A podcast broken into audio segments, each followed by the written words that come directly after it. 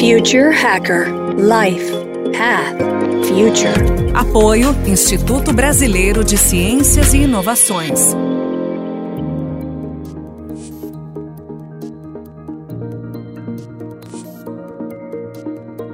Olá pessoal, bem-vindo de volta ao Future Hacker. Temos aqui o segundo bloco da entrevista super especial aqui com o João Carvalho. Deixa eu fazer aqui uma pergunta que você até falou né, no finalzinho do primeiro bloco a respeito da inteligência artificial, daqueles códigos, teoricamente, que eles podem se criar, eles podem. Né, a gente não entender mais para onde que ele caminha. Eu queria que você falasse sobre a singularidade. O que, que você acha? Qual a tua opinião sobre a singularidade? Para a gente conseguir entender né, para onde isso vai, você precisa entender o que, que os dados que a gente tanto fala, o que, que essa onipresença vai trazer e como a gente pode traduzir isso para o nosso dia a dia. Então, é, a gente estava lá, como você mesmo falou, acabei dando um spoiler sem querer, mas foi bom que as pessoas venham aqui para a próxima etapa. Então, quando você bota, por exemplo, máquinas para trabalhar e que você começa a correr o risco de perder esse controle e extrapolar um pouquinho a capacidade humana de entendimento, se você não desse isso para uma, uma entidade única, para o menor denominador comum, para você entender o que, que isso significa na prática, você corre o risco de não entender para onde isso está evoluindo. Se está evoluindo na direção que você gostaria, na direção que até a humanidade precisa, ou se você está perdendo isso dentro de um contexto mais amplo e mais desafiador, é onde dizem por aí que isso pode se tornar até tarde demais, né?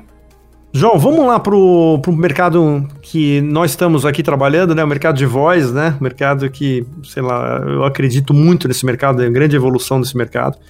Você acredita que no futuro próximo, assim, toda empresa terá assim, um tom de voz, uma persona, né, do ponto de vista de áudio, assim, né? E, e, se você, você acha que esse, até onde que vai esse mercado, né? Acho que se não me engano já tem até buscas orgânicas de voz, né? Hoje, se não me engano, é 50% já das buscas do Google são feitas por voz.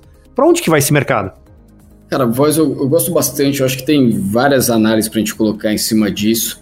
Quando você pega, por exemplo, uma empresa como Netflix, ele fala que o concorrente dele, na verdade, é qualquer outra coisa que seja visual. A partir do momento que o Netflix quer a sua atenção, o concorrente dele não é o Disney Plus, não é o Amazon Prime. O concorrente dele é qualquer outra coisa que você possa estar olhando, né? Vai até para uma revista. Quando a gente vai para voz, eu acho que tem toda uma oportunidade, diversas perspectivas, porque hoje a gente, acho que o podcast agora, né, deu um boom e tal, mas mesmo assim, você tem muito mais concorrência de tempo no visual do que no auditivo. Para uma marca entrar na jornada de uma pessoa no áudio, eu acho que ainda tem menor concorrência, não que seja menor desafio, menor concorrência. Tem uma outra questão também que eu acho super importante. Outro dia a gente fez uma podcast falando basicamente sobre voz, Pega Brasil. A gente tem, se não me engano, 7 milhões de analfabetos. Quando você vai para analfabetos funcionais, dá, se não me engano, acho que 30 ou 40, alguma coisa assim. É, isso sem contar crianças tal. Então, quando você pega o mundo digital hoje, o mundo digital, ele de certa forma, ele é restritivo. Uma pessoa que não sabe ler e escrever, ela não consegue se digitalizar na mesma velocidade de, de outras pessoas. Eu tenho filhos de 4 e 6 anos de idade. Numa lógica normal, meus filhos só conseguiriam aprofundar em conhecimento depois de aprender a literalmente ler e escrever. Porque é a partir da leitura e da escrita que você vai sozinho caminhar pelo mundo e ler um livro, numa biblioteca ou mesmo no mundo digital. Hoje em dia não, tá totalmente inverso. Minha filha outro dia perguntou se o Harry Potter passava no Disney Plus. Eu falei, vai lá descobrir. E a gente estava falando sobre assistente de voz. Ela foi lá e perguntou para assistente de voz como que isso funciona. Então, eu acho que isso destrava uma série de possibilidades e isso transforma isso em algo um pouco mais dentro da nossa rotina. Vou dar aqui um outro exemplo também que eu acho super interessante. É, a gente falou muito de realidade aumentada, realidade imersiva e como que as marcas podem participar do dia a dia. Tem movimentos de empresas, se não me engano, até o Foursquare começou a fazer isso, onde você vai para esse conceito de você ter um, como se fosse uma realidade aumentada, mas você vai por voz.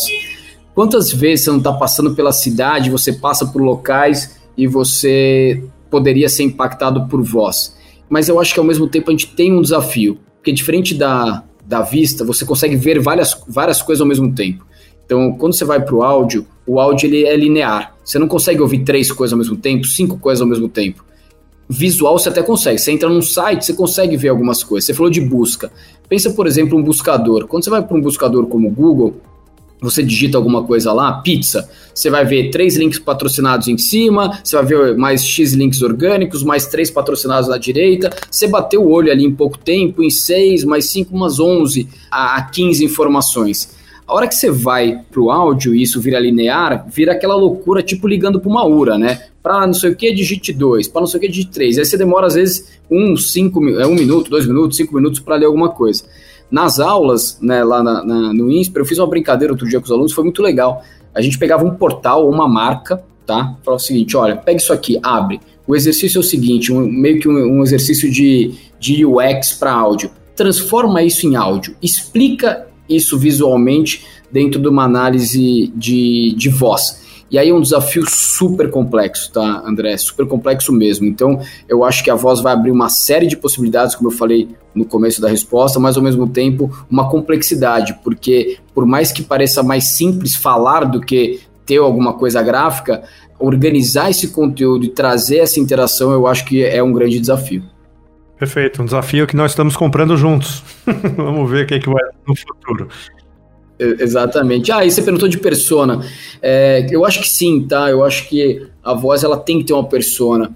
Por N questões, eu acho que não só a questão de, de ter uma voz humana para ser agradável tal, mas no final do dia eu acho que vai acontecer das, das pessoas escolherem o assistente de voz que tem a personalidade que faz mais sentido para ela. Porque a hora que você escreve um texto, um texto ele consegue ser um pouco mais imparcial, ele não necessariamente tem texto com personalidade, inclusive nos que a gente escreve a gente tenta até traduzir isso, mas quando você vai para a voz é inevitável. Você vai ser sério, você vai ser mais alegre, você vai ser mais incisivo e as pessoas vão cada uma se familiarizar, vão ter mais empatia com cada uma dessas pessoas. Então, eu acho que esse é um desafio dobrado, porque além do conteúdo, de como você vai organizar o conteúdo, eu acho que a persona que você vai trazer para se relacionar vai ser muito difícil ter uma persona única que agrade todo mundo aí talvez você tenha que ter um time né, de assistentes de voz, ou realmente você correu o risco de não conseguir agradar todo mundo que você vinha agradando na parte gráfica ou por texto.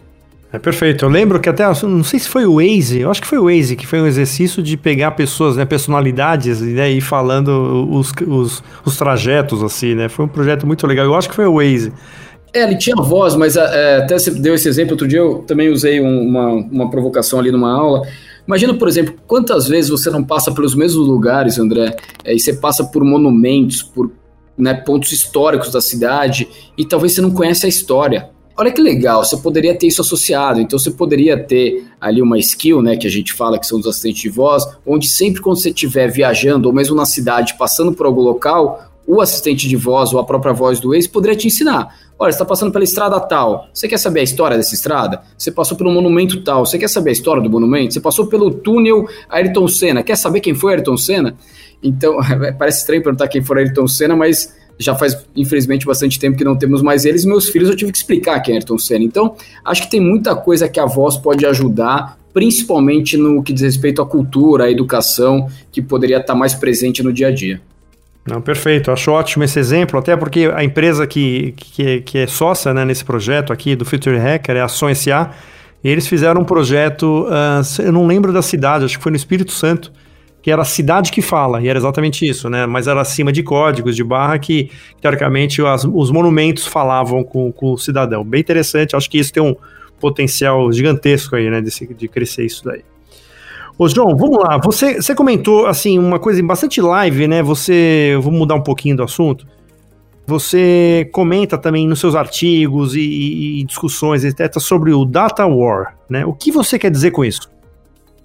É, essa é uma parte mais provocadora, provocativa do que eu normalmente trago, mas assim, vou pegar um termo que o mercado fala muito, né? Data is the new oil, ou seja, que dados é o novo petróleo. Eu acho que tem todo um lado que todo mundo olha, ah, que legal, é a matéria-prima do futuro, dá para você desdobrar em várias outras coisas, movimenta as empresas assim como o petróleo movimenta a indústria e tal. Agora eu vou trazer um outro lado, tá?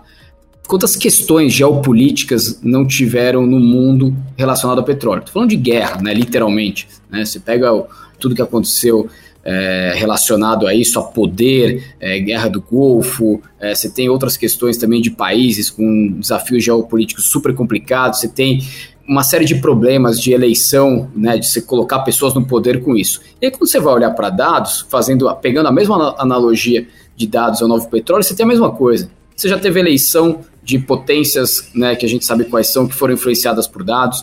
Você tem questões geopolíticas super sérias, como o que aconteceu e ainda está acontecendo Estados Unidos com China, que é relacionado a dado.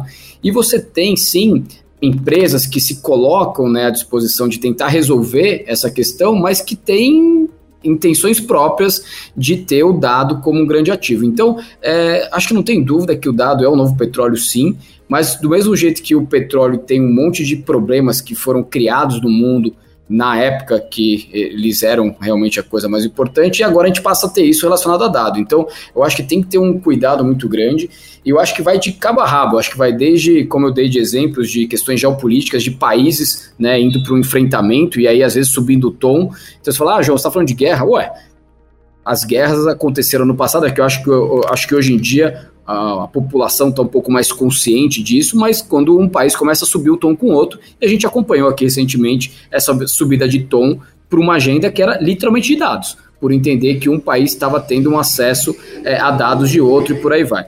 E eu acho que vai até as próprias empresas, né? Você comentou lá atrás sobre o desafio mobile, de as marcas poderem ter os seus próprios aplicativos. Eu acho que dados vai ser tranquilamente o principal diferencial competitivo entre duas empresas. Então, se duas empresas que vendem a mesma coisa, que têm acesso à mesma matéria-prima, que hoje é commodity, e conseguem ter o mesmo acesso ao mercado, porque acesso ao mercado não acho que é diferencial competitivo, porque todo mundo pode ter, eu acho que dado vai ser o grande diferencial. E aí, no caso de empresas, você não vai brigar no dado perante uma outra empresa. Você vai, na verdade, brigar pelo direito de ter acesso ao dado.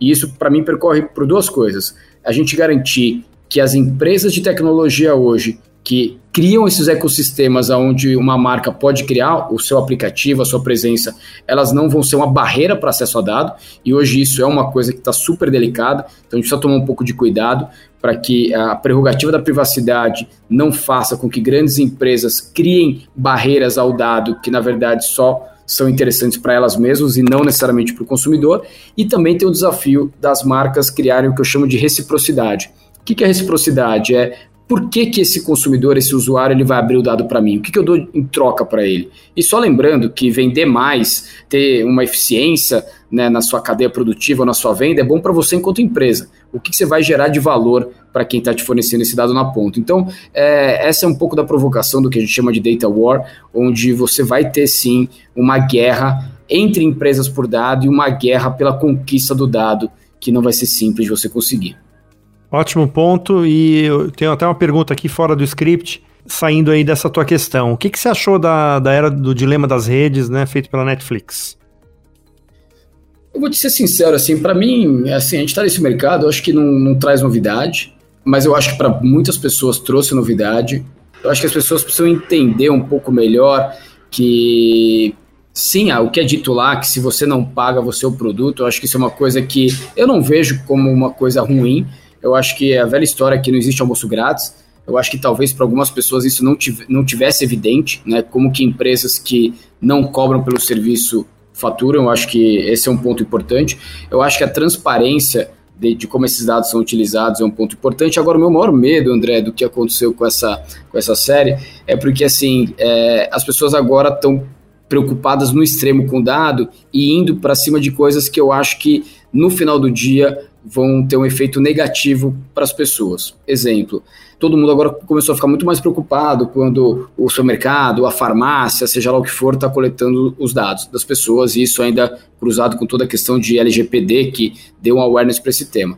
Só que existem algumas empresas, como ficou evidente no dilema das redes, vai ser inevitável elas terem acesso aos seus dados, porque prestam serviços que já são praticamente vitais à vida das pessoas. As pessoas, né, dentro do conceito de quase de vício nisso, não vão abrir mão de, de fornecer esses dados, porque não querem deixar de usar.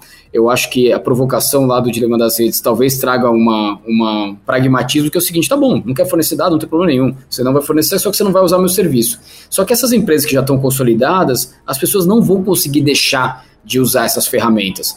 E aí, isso está tendo efeito colateral em outras empresas que estavam começando agora a ter novos serviços, a ter novas ferramentas, novos produtos. E como ainda não são produtos e serviços que a, a população já, as pessoas já entendem como é, é, essenciais, começam a boicotar, começam a não fornecer o dado. E aí o que está acontecendo? Você só está deixando cada vez mais poder na mão de quem já tem esse dado historicamente. E aí daqui a pouco você vai começar a ter uma, já temos uma concentração muito grande, mas daqui a pouco você vai começar a ver empresas desistindo, né? É, vou desistir de lançar. O que a Disney fez foi muito, muito ousado e é porque é uma empresa muito grande.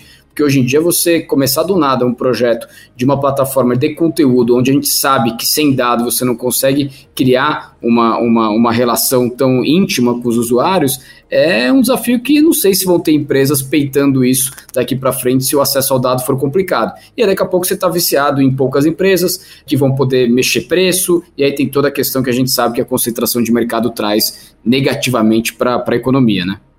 João, vamos para uma última questão aqui, né? Não coincidência, né? Você falando muito de dados, né? Eu vou falar sobre as big techs, né? Que são maestras, né? Desse, desse, dessa quantidade de dados, né? Tô falando de Amazon, Apple, Google, etc. E o que a gente percebe é que elas estão cada dia mais fortes, né? Quer dizer que o faturamento é na escala de 2 trilhões, né? Quer dizer, demoraram 20 anos para chegar no primeiro trilhão e dois anos para chegar no segundo trilhão. Você acredita que esse poder ele só aumenta eu posso ter uma tecnologia tipo um blockchain que ele pode ser um grande cavalo de Troia para pulverizar e descentralizar esse mercado no futuro. Você acredita que é o futuro? Assim, essas big techs continuam concentrando cada vez mais poder ou pode vir uma, um blockchain aí e destruir um pouco esse, esse mercado e pulverizar isso aí em milhões de partes? Eu acredito na segunda parte, não só acredito, mas eu aposto que isso aconteça onde você tem assim o blockchain pulverizando isso. Porque o que acontece hoje em dia? Você tem ali duas, três grandes empresas que recebem esse dado e elas tomam a decisão de qual dado vai ser compartilhado, elas têm essa prerrogativa de distribuir esse dado. Então, é, vamos pegar de forma mais prática, tá? Acontecimentos recentes. Você tem é, a Apple que agora definiu que o IDFA, que é o identificador único dos smartphones, não mais se torna disponível ela também tomou decisões relacionadas à coleta lá de dados de geolocalização. E mais recentemente o Google fez o um movimento. Só que o movimento do Google foi um pouco mais radical. Porque você pega, por exemplo, no mundo dos smartphones, você já tem aquela mensagem, né? Olha, é, fulano, a, a, empresa tal, ela quer coletar o dado XYZ, se autoriza. Esse alerta ele já é bem explícito e evidente. Eu acho que talvez, voltar aí 4, 5 anos atrás, eu concordo que era tudo meio nebuloso, ninguém tinha muita noção do que estava acontecendo. Agora, hoje em dia já é explícito. Agora, o que acontece é o seguinte, nessa movimentação mais recente do Google, ele toma a prerrogativa de não deixar nem você perguntar. Então ele diz o seguinte: olha, eu sou o detentor do dado, porque é, ele está em cima do meu sistema operacional. Então você não tem muito como escapar. E ele diz o seguinte: não, ó, André, eu acho que o Feature Hacker aqui, o seu site, o seu aplicativo, ele não precisa coletar esse dado, não. Aí você fala assim: não, mas eu não estou perguntando o que você acha. Quero perguntar para o usuário. Eu quero dizer para ele que eu vou usar o dado para XYZ e que isso é bom para ele, eu quero deixar ele tomar decisão. Aí ele fala: não, não, na minha opinião, não. Na minha opinião, eu não vou deixar nem você perguntar. Então, o que acontece? Hoje, o dado das pessoas ele está centralizado em duas, três grandes, né? Estou falando aqui de, de, de, Ocidente, não vamos falar de, de, de Oriente, mas você tem no Ocidente três grandes empresas que concentram dados dos usuários. Não está descentralizado, muito pelo contrário, está centralizado e aí dá um grande poder. Quando você vai para o blockchain, você poderia ter um layer anterior. Fala, não, quem vai fazer a gestão dos meus dados mobile não vai ser o sistema operacional, não vai ser o fabricante do smartphone os meus dados eu vou colocar numa estrutura descentralizada de blockchain e eu, João, quero definir.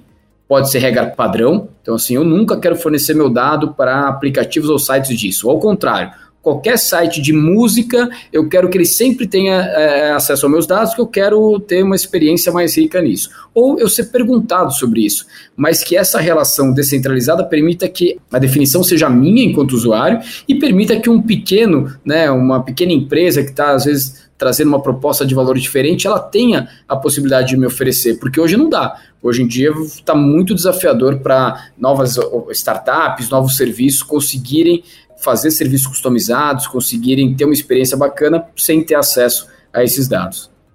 João, a gente está chegando aqui ao final dessa entrevista. Todo mundo deve estar tá gostando pra caramba, né? Quer dizer, um super especialista, conhece tudo aí desse mercado. E queria que você deixasse aqui a tua última mensagem final, João, e já deixando um agradecimento e toda a equipe aqui do Future Hacker, de toda a nossa audiência aqui. Perfeito. Queria agradecer de novo, André. Eu queria deixar aqui os parabéns pelo, pelo conceito do podcast de vocês. Eu acho que é muito legal desafiar as pessoas. Eu adoro me autodesafiar, adoro desafiar as pessoas que trabalham comigo. Eu acho que todo mundo fala de transformação, de inovação. Eu acho que o principal para você se transformar ou inovar é você se autodesafiar. Então, a mensagem que eu deixo aqui para todo mundo é se autodesafie. Eu acho que podcasts como esse são uma forma, mas eu acho que leituras adversas, querer entender, eu acho que o, o ponto final aqui, tentem entender tudo o que vocês estão utilizando, todo o ecossistema que está por detrás. Não se tomem né, pelo risco de estar tá no primeiro layer porque às vezes o que vocês estão consumindo, o que vocês estão analisando, na verdade tem uma profundidade muito grande e sem você conseguir entender tudo que está por detrás, talvez você não esteja fazendo o melhor uso se você é uma empresa, ou você também não está tendo um entendimento claro de por que essa informação chegou para você, de por que esse conteúdo chegou para você, se você é um consumidor sem entender toda a complexidade desse nosso mundo digital, que ele não é simples de você entender a olho nu. Perfeito, João. Exatamente, esse é o grande propósito aqui, mesmo, é amplificar repertório e as pessoas né, tentarem achar os seus mapas aí, né, e tentar decifrar um pouco para onde que a gente está indo. João, muito obrigado. Pessoal, obrigado pela audiência e logo mais, mais entrevistas tão boas quanto essa aqui no Future Hacker. Até mais. Future Hacker Life Path Future. Apoio Instituto Brasileiro de Ciências e Inovações.